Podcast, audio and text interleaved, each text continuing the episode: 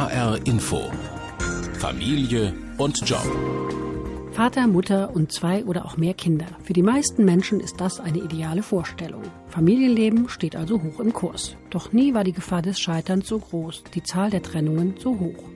Warum das so ist und was hilft, wenn man sich trennt, erklärt der Buchautor und Gründer einer Familienwerkstatt Matthias Völchert. Und außerdem im Fokus, das Jahr der Altersdiskriminierung hat begonnen. Wir schauen uns an, wie und wo ältere Menschen diskriminiert werden. Unsere Themen heute. Schön, dass Sie dabei sind. Mein Name Andrea Seeger. Ohne Zweifel, Familienleben hat ein gutes Image. Alle streben danach. Das Scheitern allerdings ist inbegriffen. Gerade sorgen Heidi Klum und Seal für Schlagzeilen, weil sie ihre Trennung bekannt gegeben haben. Sie haben sich auseinandergelebt, heißt es. Aber was das bedeutet, wissen wir nicht. Und was mit ihren vier Kindern wird, auch nicht. HR-Inforeporterin Gabi Beck hat in Hessen nachgefragt, wie Trennungsfamilien leben. Orkan ist zwölf Jahre alt. Seine Eltern leben getrennt. Er sieht seinen Vater immer am Wochenende, dann schläft er zwei Tage bei ihm in der Wohnung. Eine Situation, die ihn nicht gerade glücklich macht. Am Anfang ist es nicht so ein schönes Gefühl, aber wenn es so weitergeht, dann gewöhnt man sich auch dran. Dass ich immer zu meinem Vater gehen muss, obwohl er auch eigentlich bei mir sein könnte. Ganz ähnlich geht es seinem Freund, dem 14-jährigen Bela. Er ist seit der Trennung der Eltern vor sechs Jahren alle drei Tage zwischen zwei Haushalten gependelt. Irgendwann merkt man, okay, das Kind leidet, versucht das Kind mit einzubeziehen, ein gutes Modell zu finden, aber egal wie man es macht, ja, das Kind hat irgendwo doch noch Hoffnung geschöpft, dass die Eltern wieder zusammenkommen. Mutter Tamika hat sich dann darüber gefreut, dass sich der Sohn nun eine andere Lösung selbst überlegt hat. Seit ein paar Monaten lebt er nun im 14-tägigen Rhythmus jeweils in einem der beiden zu Hause. Das heißt, er hat in jedem Haus ein Zimmer, Schreibtisch und Klamotten. Hier die Mama mit dem Baby und dort der Papa mit der neuen Lebensgefährtin und deren beiden Kindern. Ich habe für mich persönlich das Gefühl gehabt, dass er nie zu Hause war.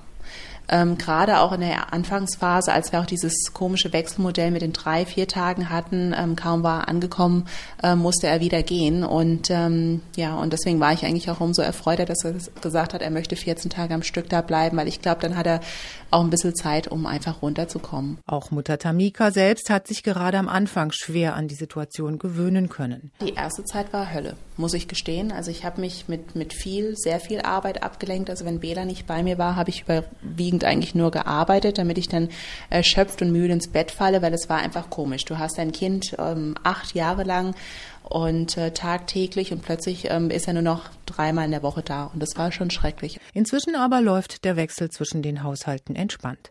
Auch die nötigen Absprachen mit dem Vater des Kindes funktionieren. Beide Elternteile ziehen an einem Strang, gerade wenn Bela versucht, Vorteile aus der Situation zu ziehen und wie neulich zum Vater zu flüchten, wenn es Streit mit der Mutter gibt. Also so Situationen haben wir auch. Und da habe ich auch gesagt, du fährst jetzt nicht zu deinem Vater, du bleibst hier sitzen. Das ist ja, wenn es Stress gibt, kann es ja auch nicht jedes Mal davor stiften gehen. Und auch wenn in den Kindern irgendwie der Traum von der gemeinsamen Familie insgeheim weiterlebt, hat sich Sohn Bela genauso wie Orkan mit der Situation arrangiert. Also, wenn ich sage jetzt mal, wenn mein Vater jetzt zu Hause geblieben wäre, würde es ja noch Streit geben und also ich nehme es dann von der positiven Seite so. Wenn Familien auseinanderbrechen, geht es allen schlecht, dem Vater, der Mutter, den Kindern. Was hilft in solchen Fällen, das weiß Matthias Völchert, Gründer von Family Lab Deutschland.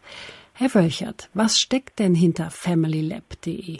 Also wir beraten ja äh, Familien und wir bilden Fachleute weiter, die mit Familien, mit Pädagogen, mit Lehrern, mit Mitarbeitern in Unternehmen arbeiten und äh, machen diese Weiterbildungen äh, zusammen mit Jesper Juhl.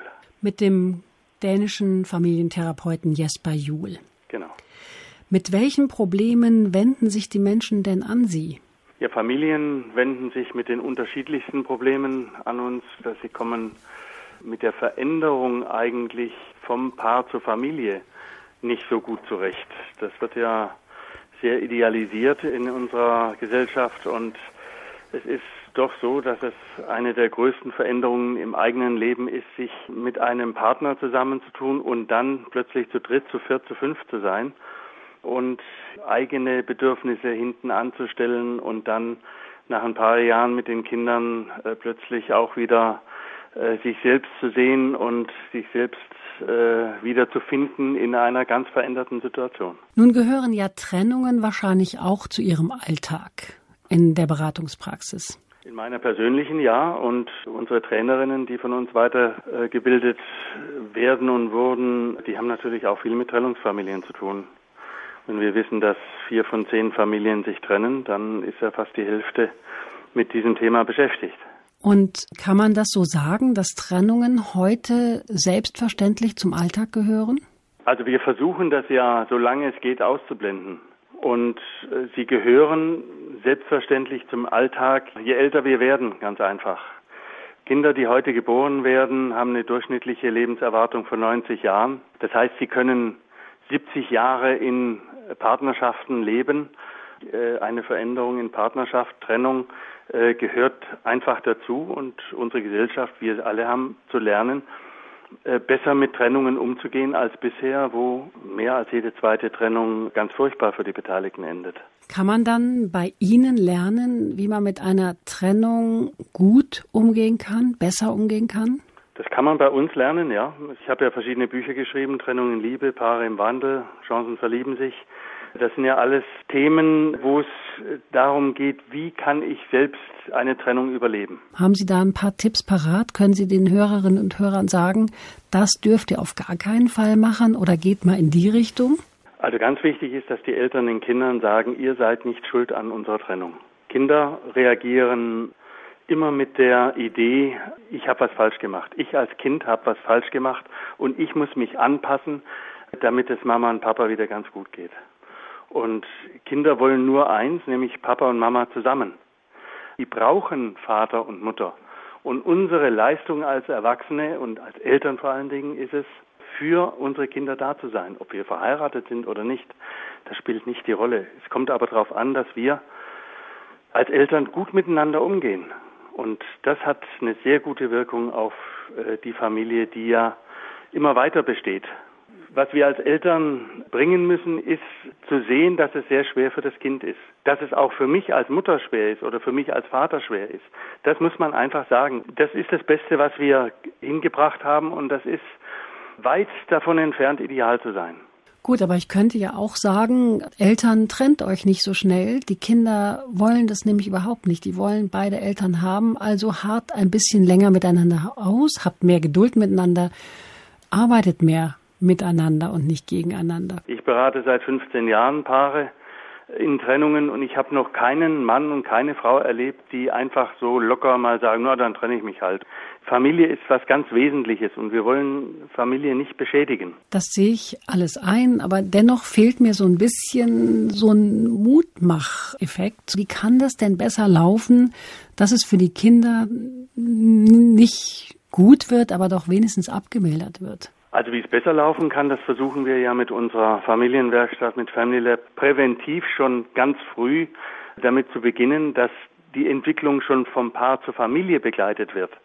Dass die Eltern Audios, Videos auf unserer Internetseite kostenlos sehen können, dass sie PDFs sich runterladen können, dass sie Bücher anhören können, DVDs schauen können, um diese Entwicklung ja schon ganz früh zu begleiten. Denn Trennung bedeutet eigentlich immer, ich trenne mich, weil Wachstum in dieser Konstellation aufgehört hat, nicht mehr möglich ist.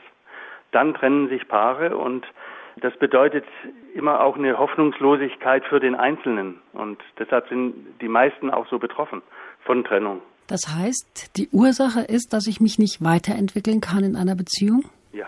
Und das heißt ja demzufolge auch, wenn ich eine Beziehung führe, in der ich mich weiterentwickle, beide sich weiterentwickeln, dann ist diese Beziehung auch dauerhaft. Genau. Und jetzt kommt was Wichtiges. Zu leben. Jetzt kommt was Wichtiges. Die Dramatik einer Trennung und die Schwere einer Trennung anschauen, früh genug und miteinander darüber sprechen, die können an sich selbst etwas verändern und diesen Prozess umkehren. Die können diese negativen Kräfte in positive Kräfte äh, verwandeln und können plötzlich wieder anfangen, miteinander zu reden und miteinander Dialoge zu führen und sich gegenseitig ausreden lassen. Wenn wir wissen, dass Paare heute 16 Minuten miteinander über ihre persönlichen Dinge sprechen pro Tag, dann ist es schlicht und einfach zu wenig.